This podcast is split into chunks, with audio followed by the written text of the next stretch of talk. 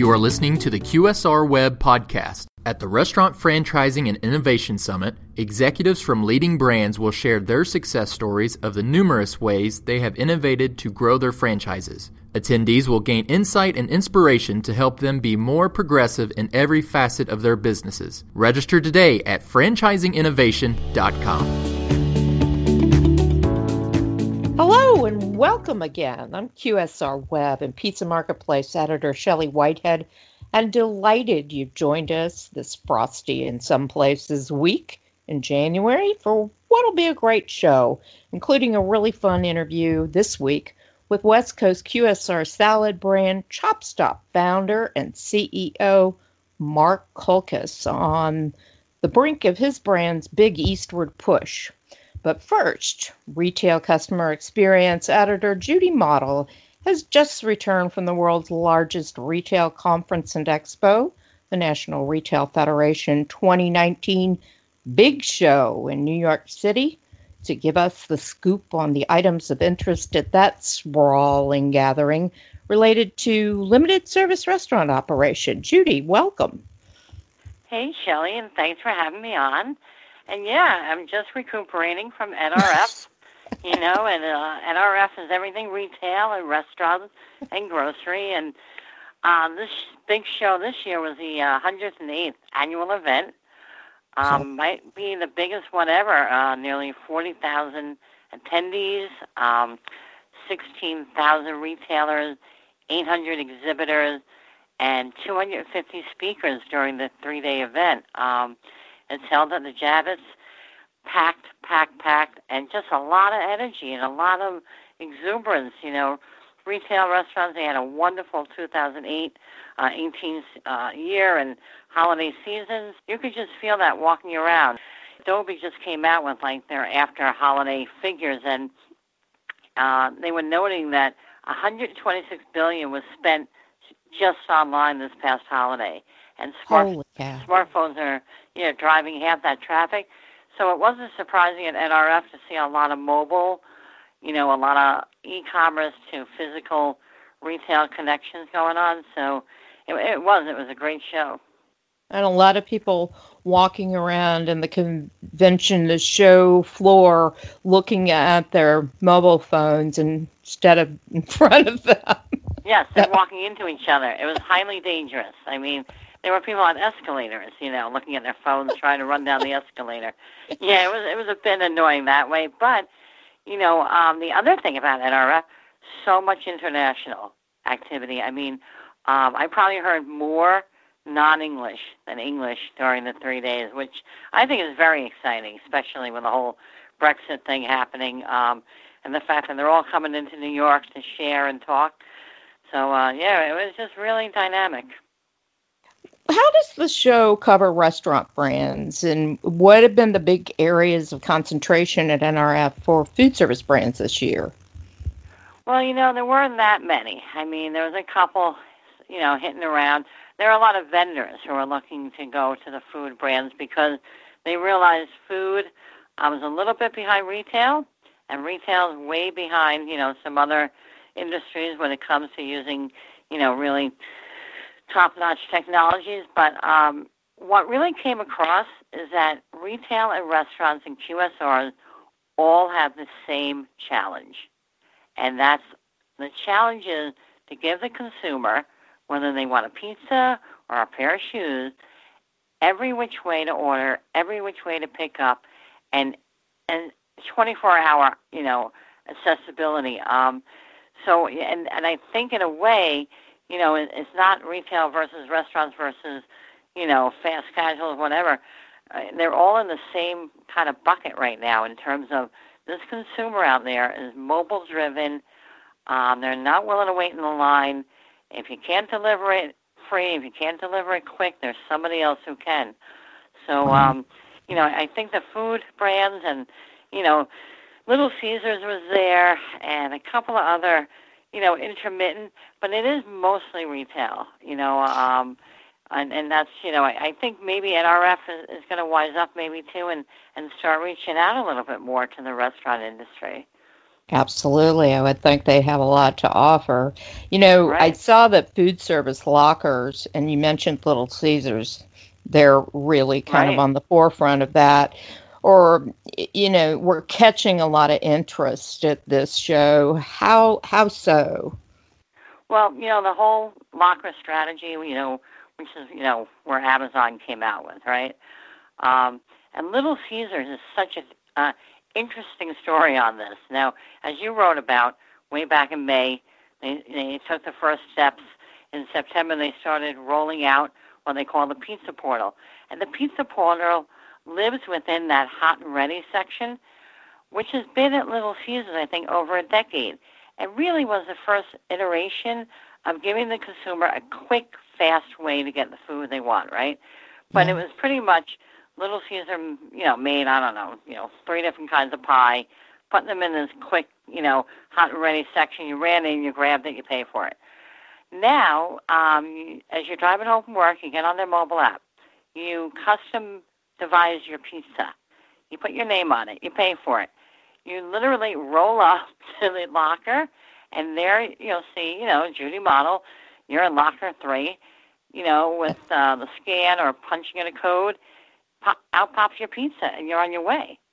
So, um, you know, Little Caesar is, is very quietly, you know, a, a big innovator in this area. You know, Taco Bell gets a lot of, you know, splash and, you know, some other names, you know, are always in the news, but, you know, they've really been doing this for 10, 12 years. And um, this whole pizza portal thing, I think, is really dynamic, you know. Um, and I and I think you and I are nearly about the same age. But if, if you really look back to like 40, 50 years ago, right, in terms of giving people quick and easy access to food, you know, the big thing were, you know, kind of like lockers or, you know, there was a, a name for them, in, you know, in at Penn Station and at Grand Central Station. You go up and you, it was kind of like a, um, you throw a couple of coins in a window and, and you get a, a sandwich out. You know, you, you don't yeah. have to wait online. I forgot what they used to call them. I mean, I think I I don't know if I was literally alive then, but I do remember my parents talking about it. So um, it's all kind of coming back to people are moving fast. They want their food. They want it when they want it, um, and now they want to customize. So you know that's really you know pretty big. You know to be able to say you know half pepperoni, half onion, you know thin slice, whatever, and and have it there when you pull up. We were so energetic back in our early days. we, you know, walk to school in the snow, that kind of thing. Oh yeah. Yeah, we suffered. Um, you know, I I saw your story about Janet Yellen's uh, presentation on the absolute necessity for anybody in any form of retail to immerse themselves in using big data. Um, can you tell us a little bit more about that? Yeah, you know, um, she took the the, uh, the podium with uh, Kara Fisher, well-known, well-respected technology journalist, and literally, you know, probably one of three people who who knows everything that's going on with technology today. and you know, the two of them talked about, you know, the economics of today, and and that the fact that even though everything's robust and everything's healthy and people are spending, um, that doesn't mean you stand still. That means that really only means you got to keep moving forward. Um, and the key to that is data. And I, I don't think it's just big data, which you know IBM coined back 20, 30 years ago. It's just literally data. In order to know your customer, and I mean know everything you can about them, and not only of their interaction with you, but you also want to get an idea, you know, of their social consciousness. You know, are they shopping at brands that you know do good, or yeah. or does that not matter to them? And then you take all that data, and now you have to have a partner typically to come in and help you analyze what that data means. And you, I would say, 40, 50 percent of the show this year, that's all that was being talked about because um, it's not an easy job. It's not easy to get that data. It's not easy to analyze. The, the great news is it's not incredibly unaffordable either. You know, I mean, some of this technology stuff, you know, costs pennies in, in the long run. But it's taking that data, figure out who the customer is, the consumer, and then not only giving them what they want and need, but also understanding how to use that data to make like the next, you know, five decisions on what you're going to put on your shelves. Um, there was a lot of talk about how all this data allows you to make smarter product and merchandise. You know, and, and with restaurants that would be menus and LTOs and, you know, not floating something, seeing it crash and burn, and, and avoiding that scenario. So the data part is very, very big, and it, you know it's everything from social media to surveys to tracking people in the store. Um, you know, some of it, some people consider a little, you know, big brotherish. Yeah. Others don't care. You know, um, you, you can opt in and you opt out. I think all of us realize now that once you're in a store in any public space, you really have no control over the cameras and the sensors or anything. And they're not really taking anything personal except your behavior, you know, and what you're doing in the store, which honestly everybody in the store can see as well, right? So, um, but I, I think there there might be issues down the road a little bit um, in terms of, as Kara Fisher uh, Swisher said, she's not thrilled that that people are collecting all this data about what she does in the store, and in a way, I don't blame her. But then again, you know, my daughter's 25. She she be willing to give them plenty of data if they gave her a 25% off coupon. So, you know, we're, we're two different shoppers, you know. So. well, that's why I wear a disguise everywhere I go.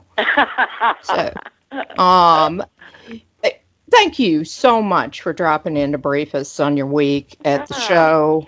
Uh, was there anything? Me. Was there anything just crazy, just quickly before we go, that you saw, particularly relative to restaurants, that um, knocked your socks off?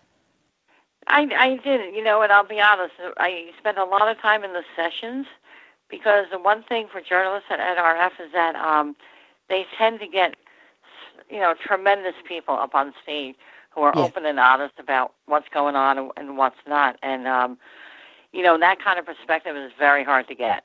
You know, so um, I didn't do a lot walking through the show, but I will tell you that you know, three years ago, four years ago, it was finding or seeing someone with a VR headset on was was few and far between. Um, I, I think I went down every whatever aisle I went down this year, somebody had a headset on. So um, how that's going to play into restaurants or food, I'm not. I don't know, but I, I don't. Um, I don't doubt that someone's going to try in some way. You oh, know, because yeah. of all the different applications coming into play. Um, it, it'll be interesting to see how that AR, VR, you know, artificial intelligence all does come into uh, to re, uh, the restaurants and retail because, as someone said, everybody's a brand. So you know, and and it's not just about selling food anymore. So uh, it'll be interesting to see what happens.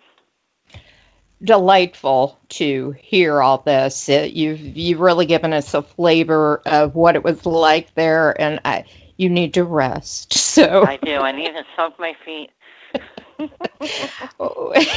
Hang on there, audience, because we're coming right back with ChopStop founder and CEO Mark Kulkas to talk about the delicious business of the QSR salad. Many of the fastest growing and most successful chains in the restaurant industry are embracing innovation throughout their operations. These forward thinking brands are constantly looking for the next innovation new technologies, new menu items, new marketing tactics, new training programs, etc., that will propel them to even greater heights. Come and learn these innovations at the Restaurant Franchising and Innovation Summit. Register today at franchisinginnovation.com.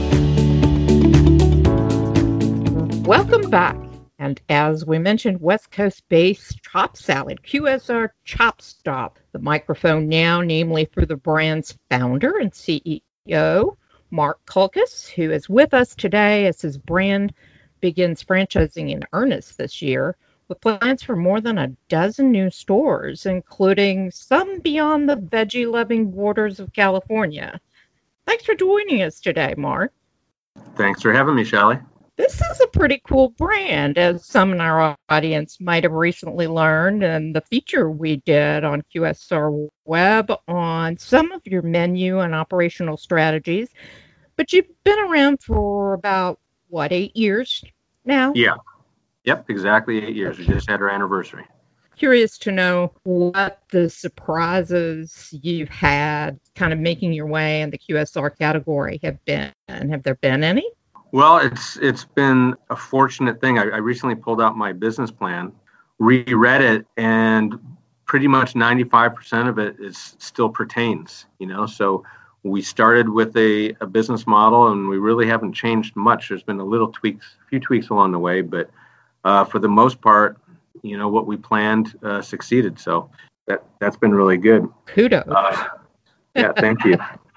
I remember my I, you know, I'm the founder. My first hire was a guy with about 30 years of restaurant experience, which I knew I needed because I did not have restaurant experience. So we opened in December in California here, and we, as you can imagine, we only had a few people coming in. And my Joey Gonzalez, who's the restaurant guy, he he was very nervous because he had left another opportunity to to come join me.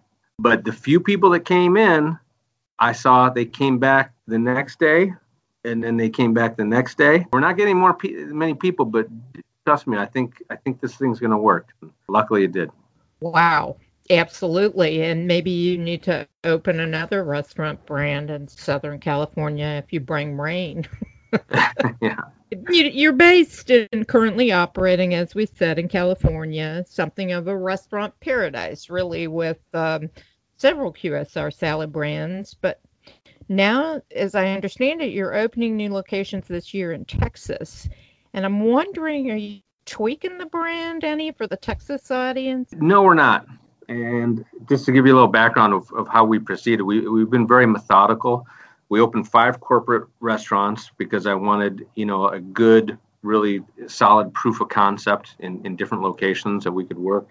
And then we opened our first franchise in 2016, actually and we wanted to do, just open one or two initially because we wanted them to succeed so we'd have that validation for further franchisees. So that's what we have. We had we had two franchisees open and then in 2018 we really you know started aggressively marketing the franchise program. And that's how all these uh, these other opportunities uh, franchisees have, have come about. You know we have 16 that, that are going to be opening this year. Um, so when we go to texas though the reason I'm not changing anything is because I'm from the Midwest myself. I'm from Michigan, and I'm a I'm a meat and potato guy basically, and so that's actually the way I designed my salads was to appeal to that type of person. Our, our portions are huge, and you can put as much meat and cheese and other good stuff in your salad as you as you want.